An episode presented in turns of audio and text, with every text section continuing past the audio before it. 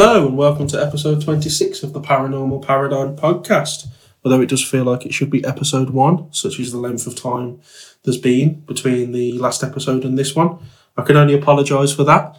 Um, current world situation, moving house, having a family, it's all getting in the way of making good quality podcasts. Uh, hopefully, we're up and running again now. I've got two shows already recorded and a list of guests longer than my arm ready to interview for the upcoming shows. So hopefully we're back on track. Hopefully you guys are still around to listen and enjoy the podcast. Hopefully you haven't gone elsewhere. Uh, and if you have, hopefully this will get you back. So today we have Karen Frey, who is uh, a good friend of mine. Um, she lives local to me. She's a, a, medium. She is a paranormal investigator, and she is, uh, in my opinion, the pioneer of the Festival of the Unexplained, which is a festival I have mentioned previously on this podcast, uh, as I was a guest on there. I kicked off their their all day event. Um, I think it was back in August. God, seems like a long time ago. Um, I was on there talking about modern technology versus original uh, techniques and the, um, the the downside to having big franchises and TV shows, really. Um, you can catch that show on YouTube if you go to Festival of the Unexplained on YouTube. You can you can watch my presentation amongst many other great presentations as well. And the Festival of the Unexplained is um, normally it goes around different locations within England um, for uh, on a Saturday or a Sunday, and speakers will be there uh, doing presentations, and there'll be stalls selling crystals and books and magazines and other things um, relevant to, to the paranormal, really. And it's a, it's a great atmosphere. It's a really good networking um, time for really for people to go and, and meet up fellow people who have same interests or, or you know, similar, I guess, uh, experiences to, to what you might have. Uh, unfortunately, because of what's going on currently in the world, um, they've not been able to do that. So they resorted to doing it online, which was uh, a huge mammoth undertaking for them. And it was, in my opinion, a huge success. And both both events that they've done now online were both huge successes. And we'll be talking a little bit more about that with Karen and and you know the logistics of it really and, and how how difficult it was to, to set up online and obviously the the the downside to not being able to go out and, and take this festival on the road as they are used to doing. And hopefully we can get back up and doing that next next year. I'm booked to be talking at one in Stourbridge.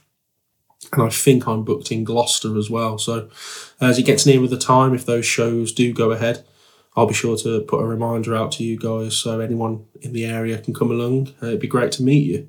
Um, before we get on with the show, as promised, um, I have another uh, investigation to review. Um, you remember I did this um, last episode or the episode before, I can't remember. Um, I reviewed uh, a, a, ghost hunt I went on with a local group. And luckily, before this most recent uh, lockdown here in the UK, I managed to go out on another ghost investigation. Um, myself and my good friend Ryan, who you guys might be aware of, managed to go out. And it was, in fact, with Karen. Um, it's just a coincidence that she happens to be the guest on this show. Um, but Karen organised this event at Guy's Cliffe in, I think it's in Leamington Spa. Um, it's classed as like Leicester or Coventry, but it, it, it's Leamington Spa. And it's an old, a stately manor, uh, now um, run predominantly as a Freemasons lodge, which was interesting in itself. Um, and what was interesting about the night was it was what she called an investigators night or a teams night. So although we all obviously had to pay because you know you have to pay for these uh, these locations, um, we were all seasoned investigators really. So I think there were five or six teams of about four or five each there, and we uh, we all had a, a timed kind of schedule that we had to stick to. So you know we were in one area for 45 minutes. Then we were in the, next area for 45 minutes. And the whole evening ran really, really well. There wasn't much noise pollution from other teams near you. Everyone had a, a mutual respect for what each, each of you was doing. Um, and there was a huge array of equipment, which we'll talk about when when we get Karen on. But there was a huge array of equipment that people were using, and it was fascinating to see different teams' approaches to um, investigating the paranormal. Um, as you as you know, I'm very much a back to basics kind of guy, using the body and the bare basics really. But some of the equipment was was fascinating just to see really. Um, Guy's Cliffe, if you don't know, um, became famous in the ghost hunting world when Most Haunted went there, and they had the table that was levitating apparently and was was moving around. Uh, and interestingly, I found out while while we were there from a guy who um, was present while Most Haunted were there. Um, it has been debunked basically. Apparently, the having sat at the table myself, it was um, it's easy to see how. But um, if you can fish that video out, maybe on on a, on an online streaming service, um, you you you might be able to see that it is it is indeed fake. But at the time, um, there was a huge uproar about it. Um, you know that they caught some great footage there. Unfortunately, um, it doesn't seem to be true. But we had a great there, a great night there nonetheless. Some great activity. Um, the K twos were were very very active, particularly out in the um, the stable area, which uh, interestingly had no electric near us. So we were outside of the main building, which is obviously plugged up. It's all electric. Um, but we were outside in like a side building that doesn't have a roof really or, or anything. It was a an old. It's quite quite castly. You know, it, it's that kind of brickwork. And there was no electric out there. We had to have torches to see where we were going um, and open to the elements. But the K2 meters were, were really kicking off out there. Um, we had a ball that only lights up when it's moved. That that that went off quite quite a few times. We had knocking from inside. Um, I think it was a, a, a cellar or a, a, dungeon or some kind, and we closed the door and we knocked on the door and we had knocking back. But interestingly, it wasn't on the door. It sounded like it was coming from within the room. So um, one guy went and stood in the room as we knocked, and the guy in the room and us outside of the room all heard it clearly. Um, but the guy who was stood inside the room said it still sounded like it was coming from, you know, quite far away, even though he was in the room. So it's always difficult to, to, to try and figure out where that noise comes from. But um, it was very, very interesting that we could all hear it and it was responsive to our knocking. It, it knocked back, you know, when we knocked, it would knock back. It didn't just knock on its own. It, it was, it seemed to just be answering our own knocks, which, which was interesting. Um, so yeah, it, it was a really, really good night. Everyone had a lot of respect for each other and what we were there to do. And uh, the most important thing, of course, is one of the teams brought some absolutely delicious homemade cupcakes. And I have been informed that they will be at one of these um, Festival of the Unexplained events. I think the one in Stourbridge, where I'll be. Um, so fingers crossed they bring some of those cupcakes because um, they were delicious. Um, so you'll know if you've been on an investigation that come midnight, one o'clock in the morning, when your energy levels begin to to sap, really, um, to have to have a, a, really nice chocolate cupcake or something just boost your levels a little bit um, without overloading on sugar, of course. Um, just boost your levels and enables you to go on for a couple of more hours, really. Um, so yeah, I think Ryan Ryan had his fair share. He may have eaten about three at the time, um, but they were very very nice indeed. So thanks for bringing those.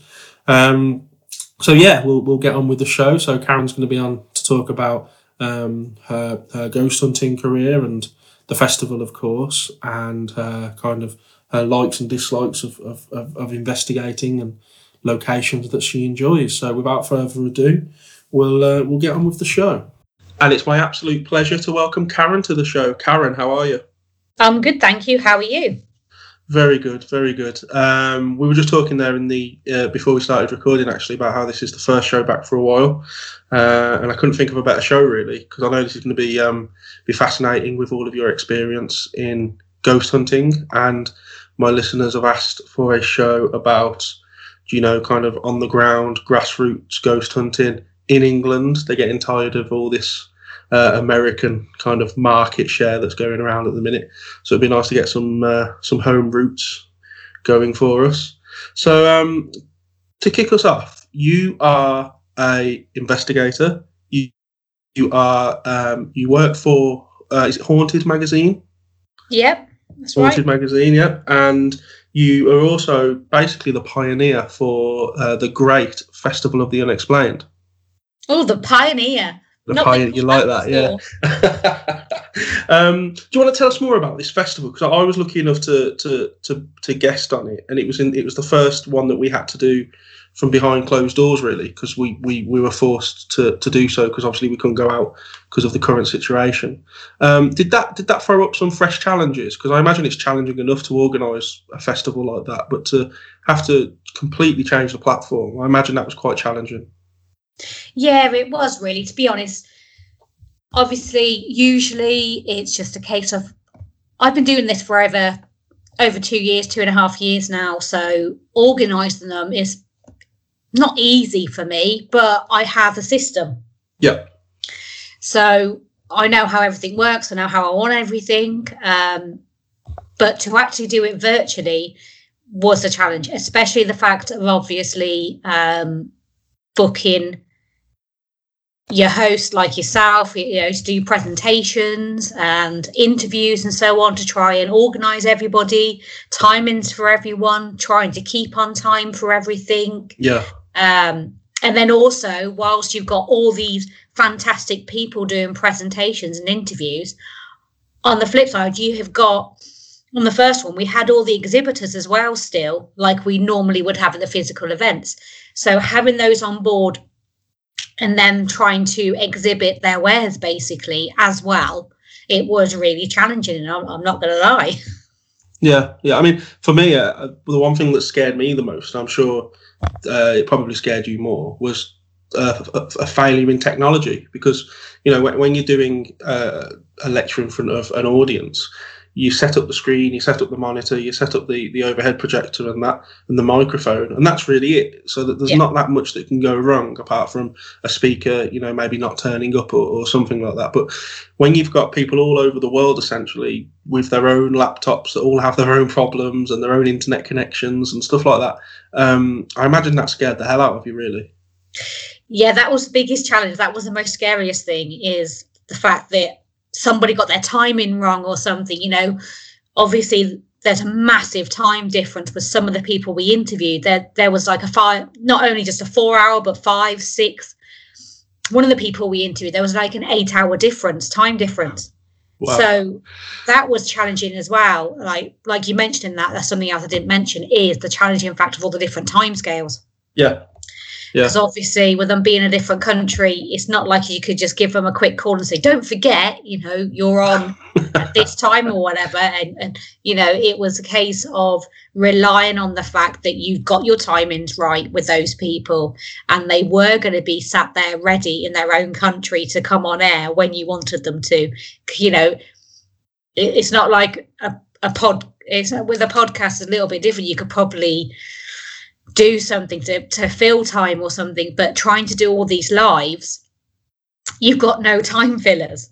No, no, no, and, and and it got worse because you you, you kind of took this idea of, of having this you know all day festival, and then for the next one that that, that you did, um, it was a, a marathon. It was I can't was it thirty six hours or was it 41 in the end.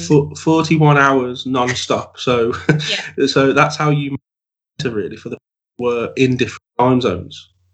Yeah, that's what we did. Like I said, the first one, the one that you were part of, and you kicked us off that day as well, you know, Yeah, yeah, which we really appreciated. That must have been tough for you to to be the first one on to do the first presentation. you know, no yeah. pressure, Kieran. Do you want to be part of it? Yeah. By the way, you're the first person going to be on the show. Um, but yeah, it was that was only supposed to have been like 10 till 4, 10 till 6 at a stretch, and then landed up being 10 till 8 both days. Um, so that got extended. But then for the next one, initially we said let's do 24 hours. And then um, it was John actually, it was John Tolliday. I always bring him up and blame him because it was his idea. um, he said, Why don't we? We know we can do it. Why don't we smash it out the park and do a 36 hour event? And the rest of us were like, Yeah, why not? great idea. And then we thought about the logistics about Yeah. hold on a minute, someone's going to have to be up all night to do these interviews, or different people are going to have to be up during the night to do these interviews. Um, so yeah, that that was a great idea at the time, but I, it was fantastic. I you know really really enjoyed doing it. Got to speak to so many different people about so many different things, and I don't regret it at all. Like I said, it went from 24 hours to 36 hours, and then it landed up being 41 in the end yeah. Yeah. it was such we had such a fantastic response of people from the first one and as you know on the sunday people are asking when was going the next one was going to be Yeah. and we hadn't even Yeah. finished the first day you know see, they're like oh what's on tomorrow so hold on we've still got more today and then on the sunday it was oh when's your next one going to be and we were like well we only planned originally we only actually planned to do the august event we never actually planned to do um the next one in October because we were hoping we wouldn't have to. no, we were hoping no. there wouldn't need, be a need to do another one. Um, but you know, like I said, it was fantastic. I think everybody enjoyed it, and I certainly enjoyed it. Even the sleep deprivation, you know, my husband kept that coffee coming all night, and uh, yeah, it, I absolutely loved it. And what a lot of people that didn't stay up through the night with us wa- um, know is Eddie actually participated in one of the interviews, and as people like yourself will know, he does not do interviews. He does not partake in interviews. He doesn't get interviewed, and he doesn't do the interviews because that's not his thing. Doing lives and being on video and so on. But he actually did his first interview um, during that 41 hour para, well, parathon that we did that weekend. So that was great for me to actually have him sat with me doing the interview with me. did, did he enjoy it? Did he? Is it something he He wants to did. do again? Actually, in honesty, he's actually since then did a podcast um, interview. Uh, the only the one, only the one, but he has done a podcast interview since as well. That's good. It's good. I mean, the thing is, again, pe- people like Eddie, uh, again, loads of experience, loads of, of knowledge, and and you know, I guess he's been in situations that a lot of people can relate to in terms of ghost hunting, and it'd be a shame for him not to be able to put those across in, in, in interviews and in uh, podcasts. So um, it, I'm quite happy actually that he's kind of come out of his comfort zone and he's willing to do that now. Well, he's done one. That's that's as far as we've got. One's better than none. So um, there's Yeah, there's time. There's time yet. There's time yet. Um, so the, the the festival. So again, um, I, I did kind of go over this in, in the in the introduction. So there's no need to re- to recap too much about what it is. But um, for anyone that is interested in ever appearing on one, and hopefully we can go back to the lives. I know you've started to to promote the the live festivals next year um, in places like Gloucester and, and, and I think Stourbridge for, for, for my local one. Um, and if that's the if that's the case, people can contact you, I guess, and if they would like to exhibit a stall there, or if they would like to to do a talk. Yeah, definitely. We've got, like you said, you're going to be at our March one. Fingers crossed, you're going to be at the March one at Yep. uh, Stourbridge in March, and then we've got in June we're at Tewkesbury. In July we're at Alcester. In uh, August we're at Gloucester, like you said, and then in September is the big one, is the whole weekend event. But all of them, yes, you can exhibit. Um, we're always looking for new speakers. So you just contact me either via the Festival of the Unexplained Facebook page, and we've also got our website, and we have actually got for store holders a contact page on the website, which is just www.festivaloftheunexplained.com. Okay, that's great. So for any listeners that want to that want to get on get in on this and exhibit a stall, if you've got things to sell, uh, anything really, I guess from crystals to to books to, to magazines, or if you'd like to actually do a talk, um, just just get in touch with Karen and that, um, and she'll get the ball rolling for you. Um, in terms of paranormal investigating, then, then Karen, I mean that's obviously you you are a medium, and, and we'll touch on that a, a little bit later in the show. But in terms of actually you know, on the ground, ghost hunting. Um, where where would you say is the best place you've ever investigated in in England? Wow, um, that's a difficult one. It is. I mean, I've, I've been asked this myself, and when you've done so many places, um, I've got so many that I like for different reasons, though.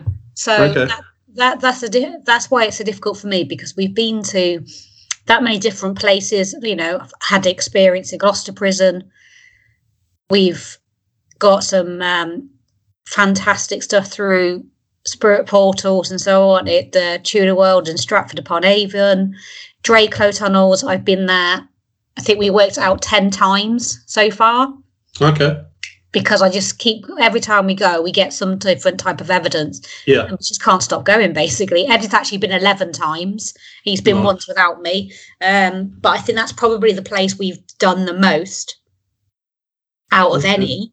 Yeah, yeah. I mean, Drakelow is is one of my um, favourite places because you always seem to find a new area every time you go. You know, an area that you didn't quite have time to do before. For those that don't know where Drakelow is, it's uh, it's an underground uh, Cold War bunker essentially with five miles worth of tunnels. I think you're 400 feet underground at the deepest point. Yeah. Um, pitch black. Some of the tunnels are big enough to to drive lorries down. Um, a fantastic place. Um, and it's the Rover factory at one point, obviously, it as well. It was, it was. They used to store the plane parts there, I believe, for the war. Um, I mean, I've had some fantastic evidence down there. Have you, have you ever managed to capture anything down there? Uh, uh, we've got a, fan, a great setup for video recording, but we have it apart from light anomalies and so on, and like it is down there, you can uh, you can decipher between dust and light anomaly yeah. in yeah. there because, as you know, it is literally pitch black. So you explain what that light anomaly is, if, if you know. Yeah, I mean, there's no electric down there in in in, yeah. in the most part as well. So things that can, in, well, you know, things that interfere with K2 meters down there or or things like that. There's, There's nothing. No. no. And you, as soon as you walk in, even before, well, as soon as you walk through that front door, you have no phone signal, you have yeah. no internet. There's literally nothing. There is no connection to the outside world once you go through that door because everything is gone. Yeah. Yeah. Just to let people know, you know literally, there's nothing. So any activity you get like you said on a K2 or anything like that, normally you'll say, oh, well, that could be, so that could be a phone or could be whatever interfering with that. Yeah. But down there, there's nothing to interfere with anything. No. Like no. you said, there's no electricity. No, I mean, light anomaly seems to be the most occurred piece of evidence down there. Really. I mean, we have caught some some good EVPs down there. Um, but yeah, light anomalies. I mean, we, we had a, fantastic video that showed like a red orb dancing around, dancing around us, like a, a big red dot, um, which again was clearly not dust, uh, because you know I don't you don't see much red dust. Um, so yeah. yeah. I mean, what, what was the what was and the, EVPs are amazing down there. That's something else, like you said. We've are. had EVP down there, and it wasn't any of us, and it's been clear. Yeah, yeah, yeah. I mean, we, we yeah we've had clear clear messages. We've had um, greetings and, and, and hellos and things like that. Clear footsteps as well because of course it's solid stone. You know these tunnels, um, and you can hear the footsteps as clear as day when you're when you're all stood still. Yeah, definitely. It's it's got to be okay. It's got to be one of my favourite places to do. Obviously, otherwise I wouldn't have been there eleven. Well, already. Yeah, I mean, I think and going back, I'm already booked to go back next year. Oh, that's great. I mean, we, we I, I must have done it probably about ten times myself. Uh, there's a, a guy who who was in our team. He had he essentially had keys to to Drakelow um, because wow. he was on the renovating team. Um, so he, he kind of had free access to it essentially. So we, we, we did it quite a lot. Um, and unfortunately, the price went up uh, a, a, lot, which we've spoken about before, uh, which does tend to ruin it.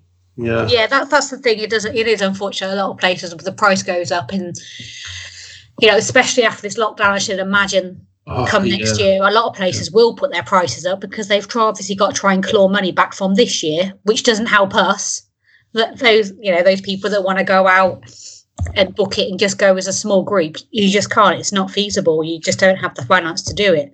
No, no, and, and that's where the, the big corporations, the big franchised uh, ghost hunting teams have a monopoly on the market, essentially.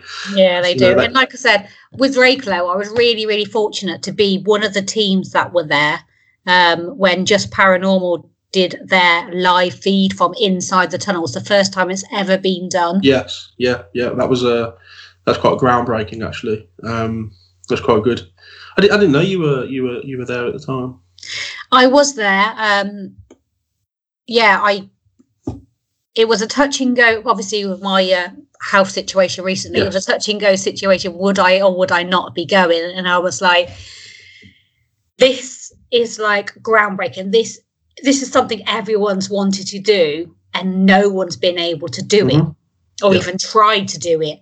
So when I'm friends with Lee and Mark anyway, so when I knew that Lee and Mark were doing this amazing thing there of doing a live from there. I was like, you know, health aside, I'm going. Yeah, yeah. I Some am not you just got to do. Yeah, You know, I am not. I shouldn't have been there, admittedly, but I wasn't. There's just no way I was missing it. no, I mean, I mean it's it's it's a fantastic place for, for the listeners. If you if you ever manage to get to go to to Drakelow Tunnels in Wolverley near Kidderminster in the West Midlands, uh, do because it it is as we've as you've heard, it's a fascinating, fantastic place to go. Now, now, now Karen, the, the, the equipment that you use, I, I've I've been on. Um, we went on an investigation together about. Well, it seems like forever ago now. Uh, with, with, with what's like going on, yeah. Um, but we were lucky enough to get one in really before we were forced into another lockdown, and um, I really enjoyed that. I mean, there's I, I, give reviews on this podcast of, of, of ghost hunts that I go on. I, I do try to go with other teams to support them, and um, I always give an honest review so it's for, for the listeners. And your review was one of the best. You'll be pleased Thank to know. Um, it was re- it was really good. It was organised well. The times were really good, um, which can be a problem on ghost hunts. Sometimes Yeah. you know you you're being forced out of a room by the next people coming in because you know they're either rushing or there's no real set times. Um, and sometimes it can be done in a way that you get noise pollution from a group that are too close to you while you're trying to do one location. Um, but none of that really happened with with you guys. It was a really really great night. And i noticed while i was there that there was a huge array of equipment. Now i'm quite basic when it comes to when it comes to ghost hunting. I, i'm trying to go back to basics. But some of your equipment had me kind of you know dumbfounded with i mean there, was the big it looked i think eddie was walking around with it, it looked like a i think it was a ghost box or something and it looked like an old jukebox Yeah, it was a um, it's a nineteen don't quote me now nineteen thirties radio um, that he's converted himself during lockdown for something to do. to be perfectly honest, um, yeah, he came across it and he was like, "Look at this," and he showed me it and he said, "Wow, look at this," and I was like, and it's got all the individual lights and everything on it, and it's Yeah. yeah, it's it's a I think it's amazing. It's something different that I've never seen before. I've never seen a radio like it before. no it's it's i mean i saw it on the table i had to go over and, and, and talk to him about it i mean if if you can do send me a picture and i'll put it on the um i'll put it on our page for, for our listeners to look at um a fantastic piece of equipment and the other thing that really stood out to me was the spirit board that you've got in one of the rooms now th- this Oh. was really different for me because i always try and find ways to to debunk stuff really because that that's i believe what we should be doing. Um and this this spirit board really does that. So you had pieces of copper wire essentially on the outside of the board and the wire fed to a uh, a dial in the middle of the board. And the point was that your energy conducted through the copper turned the dial to point at the correct letter or number. Um, which eradicates the possible outside influence of someone moving the glass whether it be on purpose or not but moving the glass themselves and that was a fantastic thing is that something you thought of is it something you've seen It was something yet again. It was something that Eddie came across. Um, never seen one before, and yeah, showed a bit to me and said, "I said, well, yeah, that's something." We both agreed that is something very unusual, we like our unusual stuff. Mhm. as you can tell, 1930s radio. But yeah, we was like it's very unusual, and like you said, it was a piece of kit that you cannot with eh, with boards like you said a lot of people are are wary of them whereas with that like you said you cannot falsify results with it you either get a result or you don't Yeah. it's that simple because like you said there is no outside influence No, I mean, and and I did try to. I, I blew on the um on the on the on the arm that swings round, and I tried to nudge it just to see if if it was flimsy enough, I guess, for, for a breeze or a draft to, to blow it, which could lead you to, to thinking it was false paranormal activity. But it was quite a rigid kind of action, you know. So it's not like someone could breathe onto it to. You know, sorry, the- these are the things no I do you when know, I I'm want to go. laughing it- do you know I'm laughing do you know why when we first got it guess what we first what guess what we did Did you blow it? Exactly what you've just said. We trialed it. Well, because at the end of the day, we don't get a piece of equipment, take it on an event, and trial it there. No. We will get a piece of equipment and we will try and debunk it ourselves Yeah. and see. You know, you've got to try it out. So we have done that. Like we've blown on it and, and nudged it and did all the things that you said you did for exactly the same reason. So when we do go on an event, whether it's another team using it or whether it's the public using it, if they say, "Oh, this happened," then at least we can turn around and say to them, "Like, really sorry. I know you probably thought it was fantastic, but this could be the reasoning why Yeah. it was doing this or why it was doing that." You know, Yeah, I mean, because you've got to, if you're going to do it, you've got to do honest investigating, there's no point in doing it at all. That, that, that's absolutely right. Uh, and and the thing is, it doesn't matter how much. Unfortunately, it doesn't matter how much you you debunk your own equipment and how much you you try and eradicate that. There will always be someone that will will tell you it's not real. Um, and and that's fine. I don't have a problem with that. You know, that's their belief system, and and, and that's fine. But um, you have to try and run it through as much testing as possible, really, to, to, to try and minimise the amount of people that have that reaction. I guess. Yeah, well, you need to. Like I said, we've got all sorts. In I don't know if you saw, we've got um, a music box as well that we were Yes, using that night yeah, you were there. yeah. Yeah, yeah, great stuff. I mean, it's. I was. The next question really is is, is what is what is your favourite piece of equipment? But I, I guess you. What I like about you guys, and, and I, I found this out on that last investigation, was you, you do step outside the box. You know, a lot of people they use the K2, they use a standard spirit board because that's what they see people on TV using. You know, and so they think, oh, that's what we should be using. But it seems that you guys like to step outside the box and, and either take a current piece of equipment and modify it so it's a little bit different or a little bit um, you know more difficult to, to fake or you're making your own kind of stuff up so what what is your favorite piece of equipment out of all the things, like I said, we recently, like that- we've got that music box, which has got the laser beam in it. It's got one laser, it's got the beam and everything. So you've got to break the beam for it to do anything.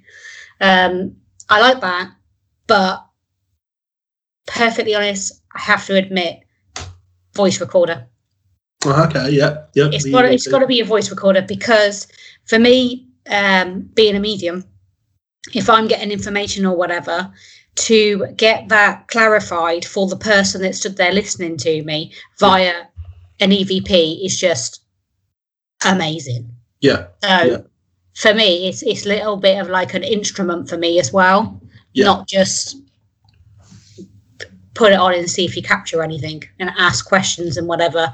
Um, we also use it in that kind of way as well. If we are asking questions, you know, people are giving information because I'm obviously not the we work with more than one medium. Obviously, we've got more than one medium on the team, so it's good to use it in that way too and find you know and see if it corroborates basically what you're saying. Yeah, yeah. I mean, it, it, let's talk a little bit about the mediumship because it fascinates me uh, about that, that you have multiple on one team. Because I've been with some of these these bigger groups that, that we talk of, and they always tend to have one and, and, and one alone, and, and that person tends to rule the roost. They kind of direct everybody to what they should be feeling, what they should be seeing. But to have more than one, to me, is, is an interesting yet potentially conflicting tactic because it, do you ever find that it causes a bit of not friction because you know you're all fantastic friends, but do you ever have conflicting kind of messages or Admittedly, no, because when we all, whether we're working together or not working together at an event, you're we find it's just really weird the way we all are. Um, we didn't need, obviously, we didn't know. We all just met on events and so on. It wasn't Yeah. a case of that we were friends before, and we don't talk about locations before we go. We don't find out information before we go. Um, we never do that. None of us ever do. So, for us to get information and then corroborate what each other has said is fantastic. And we all work differently. That's the other thing. We don't all work in the same way. So that also helps as well. Yeah. So which whoever you work with, you get a different experience then. Yeah. Because we all work, we are all individual individuals, obviously, but we all work differently um, when we are doing our mediumship. Okay. I mean, it's just I, I, I did think about that, you know, kind of because obviously I, I follow you guys and, and we're in touch quite regularly, and I have often wondered how it works because a lot of people they will only have one, and and I suspect that those mediums that are the only one are actually quite happy with that because. I mean, I, I am a big believer in mediumship, obviously, but that doesn't mean that there aren't frauds out there or people that, that will, you know, extort it in order to, to, to make a bit of money. And if they, if these kind of people are challenged by potentially another medium or by someone that doesn't quite believe it, they can get quite prickly about it. And I, I imagine that that's why they do tend to have just one because their word goes, shall we say? Yeah, well, So- we're a bit different like that. Like I said, not only the fact that we all work differently, it also the fact is if we're getting something, we're getting something. If we're not getting something, we're not getting something. Yeah. And we'll be honest with it. I've been on events sometimes.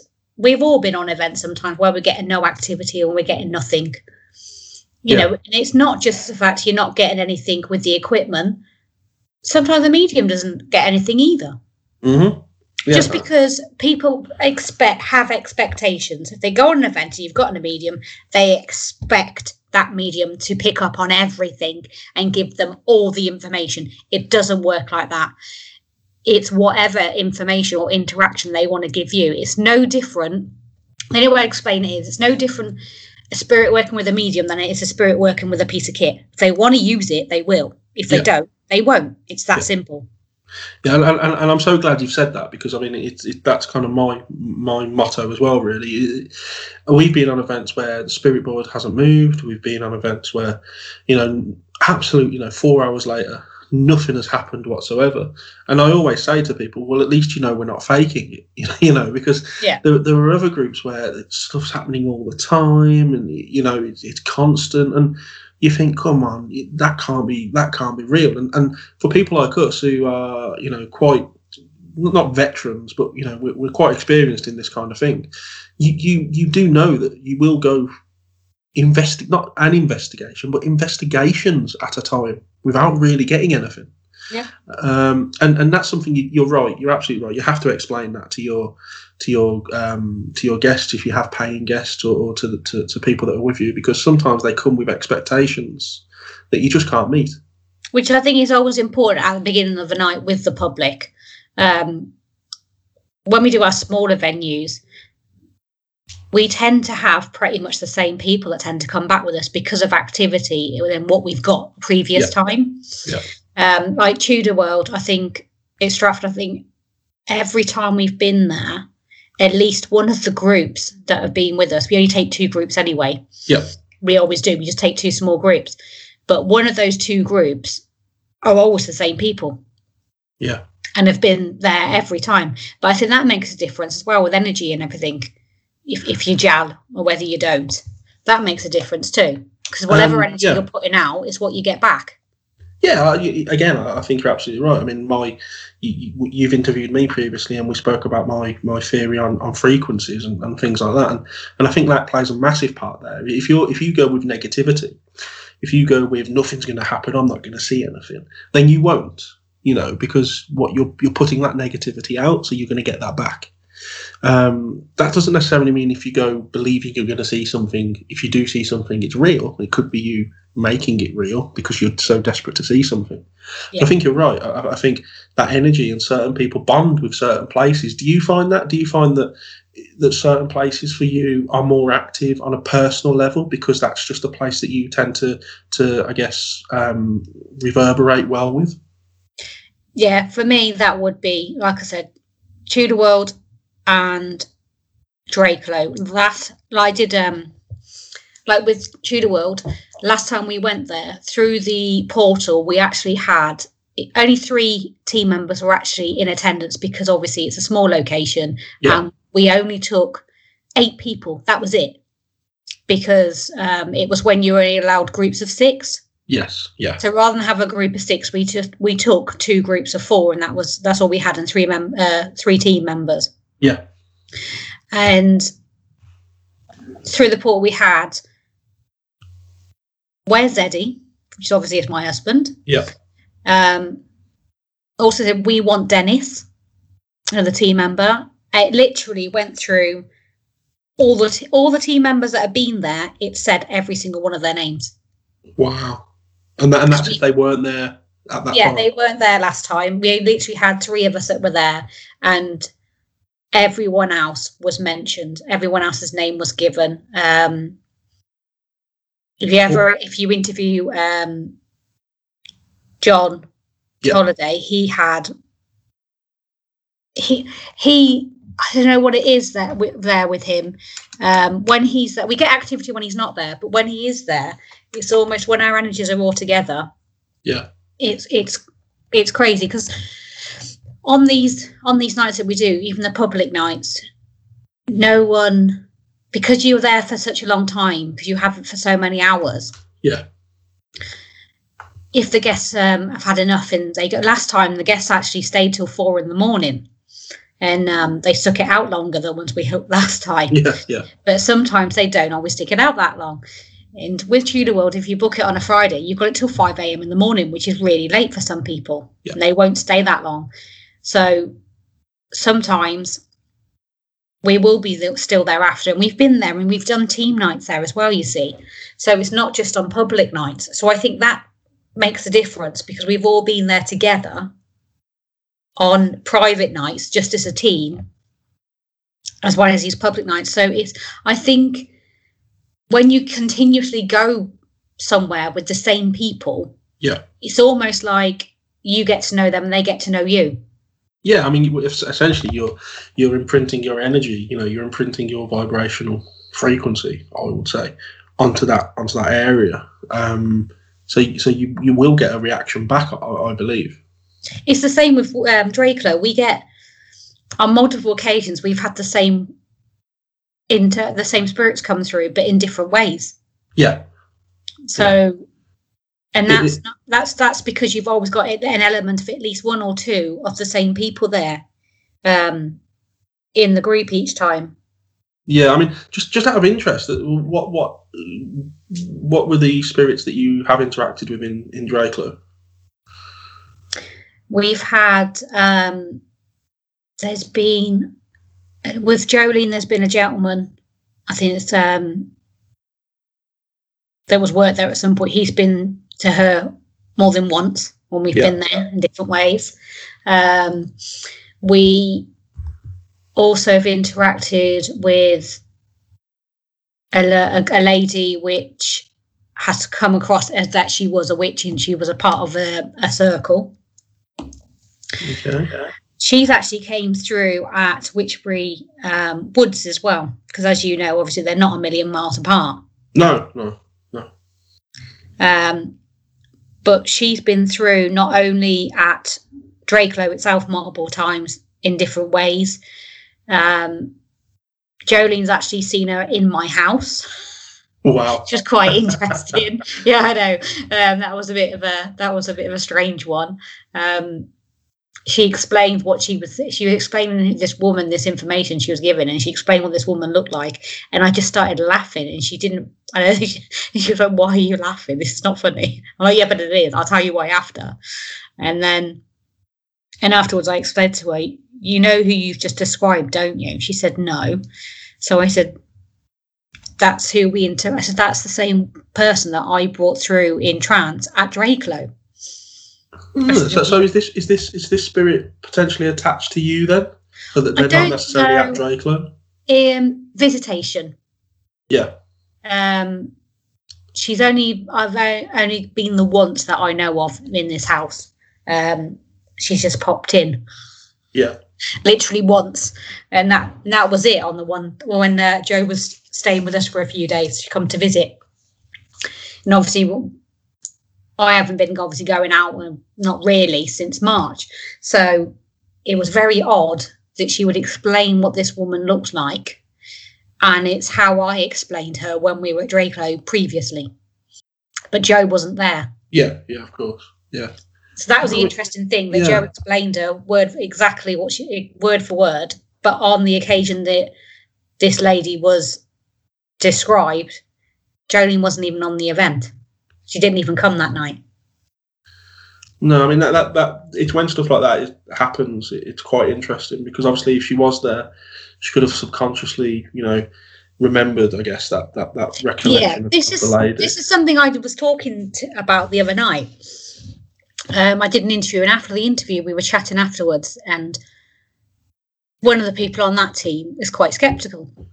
So I was explaining that I've always had this thing of, okay, regardless of how many, I, I trust in spirit and I trust in what I do. Yeah. But there's always that odd occasion because you go somewhere so often that you do think, okay, was that information in my subconscious and I remembered it from before and I've just, and that's where it's come from? Or am I give, being given this information now? yeah, it does make you think. And admittedly, I'm not saying I'm not saying that everything mediums say is not true. Of course, I'm not saying that. But I have I have like second guessed myself on occasions because I've been like I'm like there. I've been there so many times. I think it's only human to second guess yourself. no. I, I, not only is it is it human, but I think in in your field of work, particularly with the mediumship, I think it's essential that you question yourself because I think some people don't, and and that's what leads to um, them potentially becoming not not purposefully, but becoming fraudulent and and not being as accurate as they maybe intend to be. So I, I think questioning yourself is, is an absolute must, really. I think it is important because, like you said, there's a lot of places that we've been to on so many different occasions, and we've had so much information on different occasions. You must store some of that somewhere in, in your Yeah. subconscious. Absolutely. I mean, I I, did a uh, quite famous now people I've spoke about, but I, I did a little test on a friend of mine at, at the uh, Ancient Ram Inn, um, and we did some uh, some automatic handwriting. And throughout the whole day, I kept saying the same name to him, uh, just dropping it in conversation, really. And then when it came to doing the the session on the night, he wrote that name. And uh, when I asked him why he wrote that name, he didn't know. He, he, he had no reason as to why he would write that name. And when I told him that I must have mentioned it about 50 times throughout that day, um, he, he realised he realised that it was on his subconscious. It's like with um, like with Gary Fields, who we work with, is a very good friend of ours, and we work with him all the time. He will actually, whatever he's been getting throughout the week prior to the investigation, on occasions he will sit it down and he will write down everything that he's got. Yeah, He will put it in an envelope and give it to somebody at the beginning of the night. yeah, And then when we all come together at the end of the night and go through what we've got and so on, or whatever experience we've had, or in so on and so on, then that's when that envelope will be opened. And it's Oh, very, wow. very interesting yeah, that these other groups and these other teams have come back with information or had interaction or this that and the other. And it's basically what he and it's in what he in the information that he's written down and put in this envelope. And he won't tell anyone anything that's in there prior Yeah. to going. Yeah, he keeps it all to himself doesn't say a word. And it literally and it is literally a case of seeing what everybody else gets and if they get any of the things that are in this envelope. And it's so interesting to see at the end of the night when you open it and you go through it and they're like you let everyone you let everyone give you their information. Yeah, and it's almost like you you go through it and just and check it off in a way. Yeah, yeah, yeah. and it's it's so interesting from that point of view to see someone do that. They're getting it before they even get to the location which happens a lot as well. Yeah, I mean, and, and, and what, what I like there about I like what he's doing there because I've I've been in in on investigations with mediums where they tend to shout out what's happening there and then, which then will influence other people around them, and then and loads of times as we've been leaving uh, one of the rooms. A lot of people have said to the people coming into that room, "Oh, we've just had X, Y, and Z." And of course, what they're doing there is they're planting that in their head. So Yeah. There's a chance that they're going to now go and experience that just because they've been told that the last group did. So they, it's, like, it's almost like they're looking out for it. So what I like about that is he writes it down. He doesn't really talk about it to anybody. He waits for other people to bring it up, and then correlates it against his own information. I think that's a really good way of working. i just find it really interesting to see what comes out basically and what information is given Yeah, but that's the same like even when you're working mediumship wise on an investigation as well is it's good just to see let the let the night flow let the energy flow and just see what comes through via i don't know apps portals and and so on and equipment wise and everything rather than just have relying on your medium and like and them telling you everything Yeah. because for me I don't really work like that. If I get stuff, I don't always say something because if you're getting activity on a piece of equipment and you're getting interaction or something or automatic writing or whatever, then I'd rather go with that.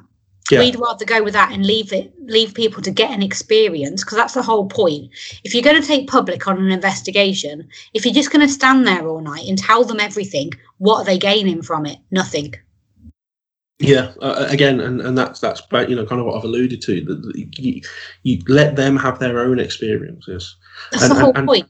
Sure. Exactly. It, what it is, isn't it? Because he, even if they're not paying guests, it's just the fact that it's a personal experience. And and what I'd like to say is just, just because you know you someone might have an experience that you as a medium don't can't correlate with, that doesn't necessarily mean that what they've experienced isn't true.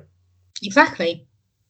And and we get a lot of the times people almost get knocked down for, for what they've experienced. Oh well, no, you know, you're saying you've just experienced a, a monk and there's no evidence of there ever being a monastery here or, or a monk here, so you're wrong. And and that's wrong. And who's anyone to say that someone else is wrong? Exactly. Were you there? personal exactly. Were you there back there centuries ago? Can you can you definitely guarantee that I don't know a monk was on his way somewhere else and stopped off there for whatever reason, or and he liked the place so he revisited after he Uh, I left mean, this yeah. world? You don't yeah. know. Exactly. And, and not only that, I mean, the way it works, potentially the monk didn't even have to have stopped there in his life. He could just be attracted to that particular person at the time who was there investigating, or he might have come with somebody else and, and shown himself to that person.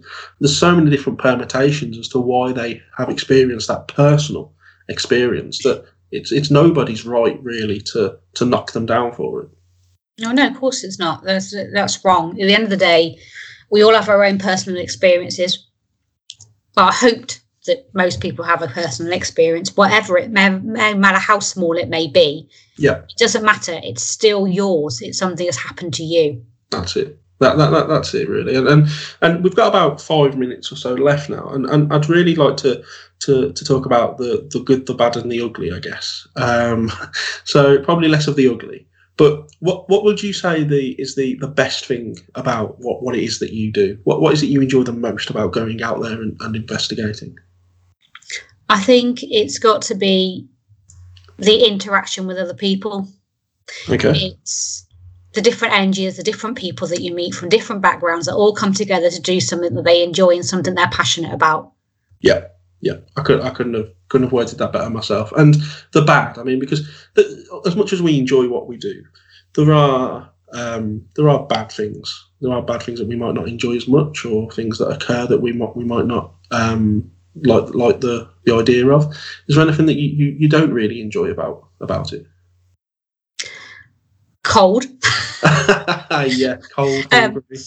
Yeah, I hate being. I'm one, I'm, I'm one of these people. I'm constantly cold all the time, right. Okay. even in the house, let alone actually going out anywhere. And as you can imagine, uh, why I'm drawn and I go to there so many times, I have no idea. When it's probably the coldest place you can ever Yes. go to.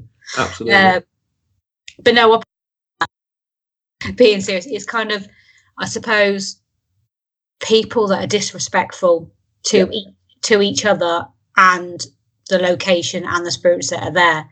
You know, that can get a little bit irate because they're not getting something, or or just there just to be negative and Yeah. they constantly. It's, don't get me wrong, it's good to debunk things, but when you have someone that's there that's constantly all night, well, you could have done that. Oh, well, I don't believe that's true. And they, te- you know, and they're there because they've been dragged to go, and you can tell they have because they're not interested. They can't be bothered, Yeah. and all they want to do is debunk everything all night. And so, well, why'd you bother paying your money? Why'd you bother coming? Yeah. I, again, could, I couldn't agree more. We've had a lot of those. We had a guy who came to Drakelow who walked out halfway through because he was expecting a walk around historical tour. Oh. And it was advertised as a paranormal investigation. And uh, he, he complained throughout the night that he couldn't see anything. Where were the lights? Um, why was no one telling him about the history of the place? Um, and, you know, we tried to explain what it was. You know, he, he's obviously booked the wrong ticket Yeah. um, and, and he just left. So it's a very weird situation. But yeah, he was very negative throughout the night, and we were we were glad, and the mood did seem to lift when he left. Um, so, We've had yeah. it before. We we I won't say where and who or anything else, but we were at a location once, and it, it just proves it. We were having really good activity. It was everyone was enjoying their evening. Don't get me wrong, there wasn't stuff happening every five minutes because in reality, in real life, off TV, it doesn't, and on TV, it doesn't. What people don't realise is that se- that one episode could be filmed over three days yeah, yeah, absolutely. or a week Yeah. sometimes.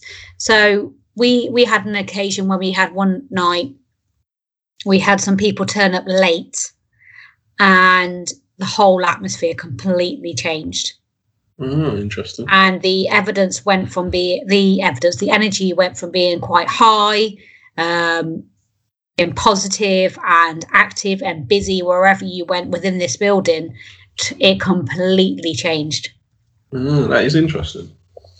You could almost you could feel it. It Yeah. just it just totally changed. And even it's a public night, and even the public said, you know, it just suddenly as soon as they walked in, it just the energy was kind of gone.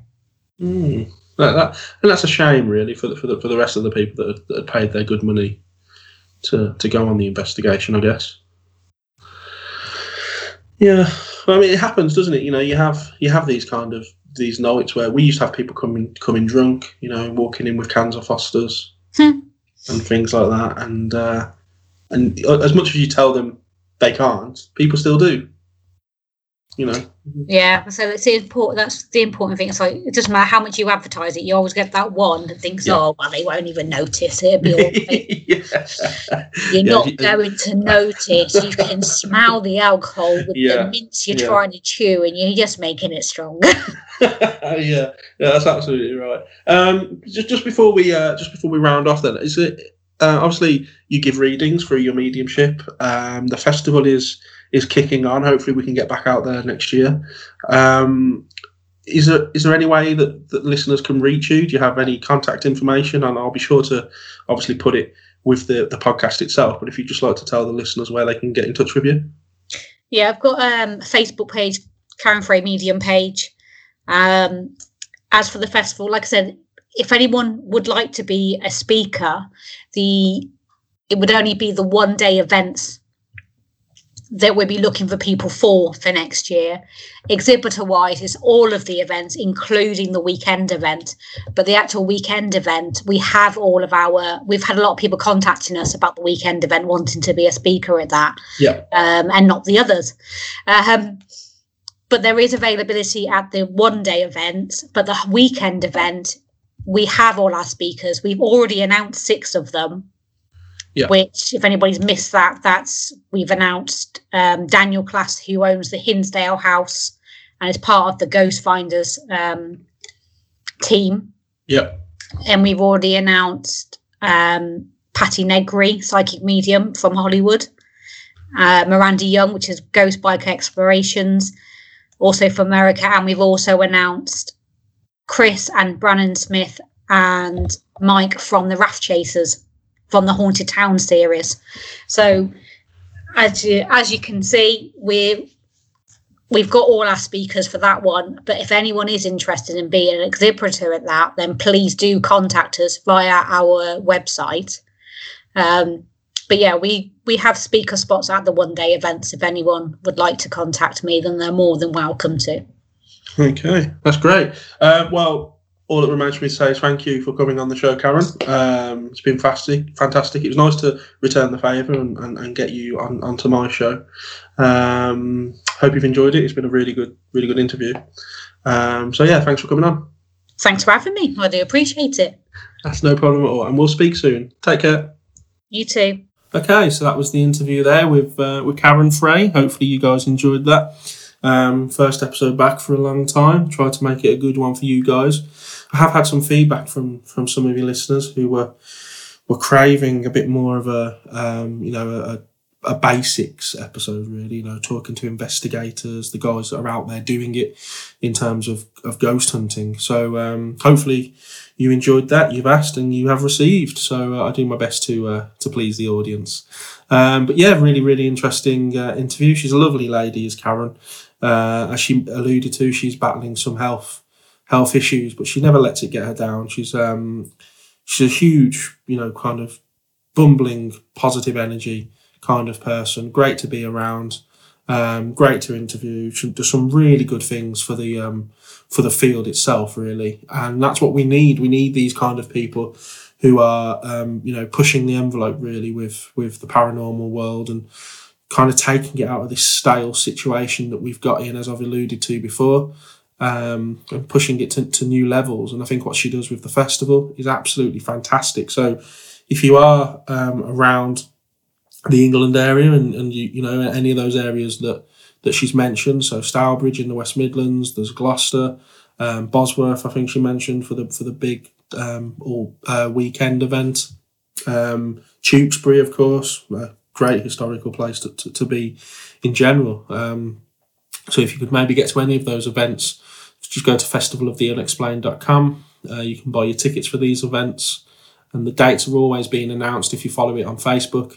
And if you head to YouTube and search for Festival of the, of the Unexplained, you'll be able to see um, many videos and many streams and presentations from those online events that they, they were forced to do. Um, and hopefully you enjoy them as much as I did because uh, I think it's, it's a great thing that they're doing there. Um, so yeah, the tickets are on sale. Um, so if you can, please please do do come along to one of them. And if I happen to be there, head over and say hello. It'd be really good to meet you. And um, yeah, hopefully, um, like I say, we're we're back on track now. I've got some another interview already in the bag.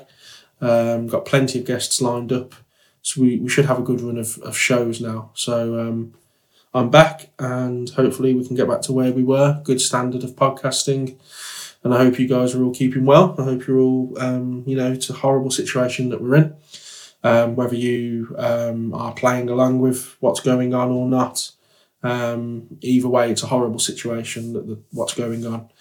Uh, and if you do have any thoughts on that, actually, as a bit of a side note, don't forget I do host another show called the Collective Conspiracy Show, and that's on brand new Tube because of the content uh, it can't really be uploaded to YouTube. So if you head over to brandnewtube.com and search for the Collective Conspiracy Show, or if you uh, head over to Facebook and look for the Collective Conspiracy Show group and um, join, you'll see all of the live shows that I do there. So it's a different format. It's a live show. Uh, there's a video, so you'll see myself and, and my guests.